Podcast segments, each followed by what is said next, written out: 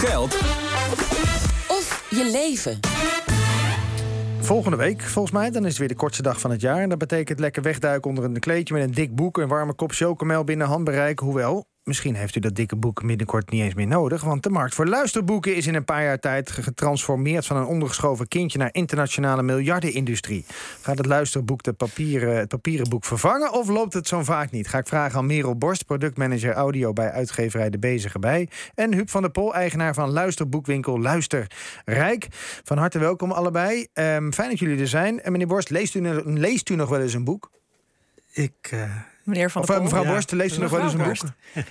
Ik lees nog wel eens een boek. Ja? Uh, ik luister ook wel eens een boek. Dus ik doe Ja. het eigenlijk allebei. Ja, en, en ziet u verschuiving eh, eh, optreden bij uzelf, bij uw eigen lees-luistergedrag? Eh, ja, in die zin dat ik eh, eigenlijk best wel recent ben overgestapt naar... Nou, niet overgestapt, maar ook lees op een e-reader. Dus ik doe het eigenlijk alle drie. Jongen, jongen, Ja. jongen. Hoe is dat bij u, eh, meneer Van der Pol? Nou, wel een beetje hetzelfde. Eh papieren boek naast mijn bed eh, blijft daar eh, goed, eh, goed liggen en lees heel veel. Ja. Maar ja, onderweg, eh, al die momenten dat je niet een boek kan vastpakken, luister ik graag. Ja. Ja, eigenlijk best opmerkelijk, want uw functie is dus, mevrouw Borst, productmanager audio. Ja. Dat geeft zeg maar de, de trend al een beetje aan. Dat geeft zeker de trend aan, ja. ja. Sinds wanneer hebben we het? Is dit? Sinds wanneer is dit? Mijn functie of dat de ja, trend dat, er dat die is? trend er is. En waarschijnlijk is uw functie ook in die trein ergens eh ja, nou, ik denk dat het, eh, eh, de trend van luisterboeken is opgekomen zo rond eh 2016, 2017. En dat was met name toen Storytel verscheen in het Ja. audiolandschap. Ja. Eh, en dat was helemaal iets nieuws waar. eh, Want ja, Storytel, waar hebben we het over dan? Ja. we hebben het dan over een eh, app op je telefoon. En daar kan je luisterboeken op luisteren. Ja. Zoveel als je wilt, als je daar maandelijks een abonnementsgeld aan besteedt. Ja. En en, en hoe, hoe vlucht heeft dat genomen? Nou, een aanzienlijke vlucht. Als je kijkt naar de cijfers, is eh, in 2018 eh, bijvoorbeeld luisterde nog ongeveer 13% van de Nederlanders naar een luisterboek. Ja. om en nabij. En eh, afgelopen jaar is dat gemeten op rond de 20. Dus er zit echt wel een fikse groei in. Ja. Dan hebben we het over een app, maar u bent luisterboekenverkoper, meneer Van der Pol. Klopt. U bent, ook, u bent er ook, dus u, hoe zit dat dan? Ja. We hebben een app, Nou maar we hebben ook u. Ja, nou, wij, eh, wij, wij bij Luisterrijk, eh, we zijn een, eh, een online boekwinkel waar je digitale luisterboeken kan kopen. En eigenlijk is dat bijna hetzelfde als dat je een luisterboek beluistert in de app van Storytel. Want je kan ook een luisterboek kopen online en dan beluister je het in de app van Luisterrijk. Ja. Dus de, de ervaring is hetzelfde, Ja. maar laat maar even zeggen, het businessmodel is anders. Want je rekent gewoon een boek af en je gaat het boek beluisteren en dat doe je zolang als je wil. ja. En hoe kwam u op het idee van dat moet ik gaan doen? Ehm, nou, de credits daarvan die liggen bij een eh, hele goede vriend van mij. Ja. Die eh, 18 jaar geleden een, eh, een, een journalist bij eh, toen eh Teliac, Teliac Radio. Ja. Een journalist die had eh, luisterboeken eh, ontdekt in, eh, in Amerika. Digitale luisterboeken, niet op cd, maar echt eh, meteen downloaden op je pc. en hij dacht, waarom is dat niet in Nederland? En hij... eh, nou ja, na twee, drie cafébezoeken waren we eruit. Eh, zoiets zou best in Nederland ook kunnen. 18 jaar geleden al. 18 jaar geleden, ja. En Ging dat gelijk als een, eh, als, een, als, een, als een snelle trein, zou ik maar zeggen? Ehm, nou, nee. nee. Het, ehm, het was zo dat 18 jaar geleden waren er in Nederland überhaupt niet zoveel luisterboeken. En de luisterboeken die er waren, die werden verkocht op cd. Ja. Eh, dat was een markt die in handen was van maar een paar uitgevers... die daar wel brood in zagen. De meeste uitgevers deden dat gewoon niet. Ehm, en het was toen aan ons om, om die uitgevers te benaderen... om te vragen of we ze misschien ook als download mochten verkopen. Ehm, dat is best een gedoe, want dan moet je dus technische dingen gaan uitleggen... en contracten gaan veranderen en zo. Ja, ja. Dus toen onze webwinkel openging in 2007... toen eh, hadden we 300 titels. En eh, dat was het. Dat was gewoon alles wat beschikbaar was En in nu? Nederland. En nu? Ehm, tegen de 18.000. Zo. Ik zei, ik, ik bedoel, ik, ik zei net in de introductie ook al, mevrouw Borst, dat in 2026 hebben we het over, valt er wereldwijd 9 miljard te verdienen met luisterboeken. Ja, Dat, dat, is, dat, dat wordt dus nog veel groter de komende tijd, want dat is nu nog lang niet het geval, toch? dat is wel te verwachten dat het nog eh, absoluut gaat groeien, zeker. Waar zit de groei dan?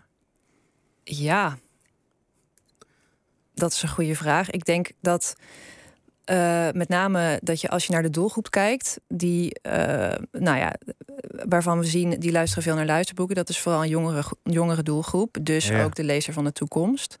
En um, de, de leefstijl van deze mensen, uh, ik ook. Je bent best wel. Het leven gaat best wel snel. Je, je doet efficiënt je probeert efficiënt te zijn. Je wil veel doen op een dag. Dus dat betekent dat er uh, minder mensen tegenwoordig gewoon een avond op de bank gaan zitten met een boek. Mm -hmm. um, en een luisterboek zorgt ervoor, net zoals een podcast uh, of de radio, bij wijze ja. van spreken, dat je dus tegelijkertijd um, meerdere dingen kunt doen. Ja, bij ons komt hij voorbij in de auto, was wel uh, ja. een reisje maken. Precies, ja. in de auto, tijdens het forensen, tijdens het schoonmaken. Ja. Is het duur zo'n luisterboek maken, zo'n audioboek maken? Uh, nou, je, moet, je moet je voorstellen, je begint met een boek wat al af is. Je hebt een manuscript, het is geredigeerd, daar is een hoop geld in geïnvesteerd. Het boek is er, het boek is te koop. En dan komt de luisterboekproductie nog een keer. Um, en dan hangt het van de omvang van het boek af uh, hoeveel, hoeveel het kost. Maar het kost ja. aanzienlijk wat. Het, je, kan je, vanuit, je kan ervan uitgaan dat het gauw een paar duizend euro kost. Um, laten we zeggen, uh, een, een, een, boek van 200, 300 pagina's, daar ben je zo 2500 euro voor kwijt. Zo, zo. En, en verwacht u dat dat goedkoper gaat worden in de toekomst? Of blijft dat wel een beetje op dat niveau? Ah, dat is een heikele vraag. Uh, kijk, het is menskracht. He, je moet een boek opnemen, je moet redigeren, je moet studio huren, ja. moet nabewerken, moet fouten opnieuw opnemen, fouten corrigeren.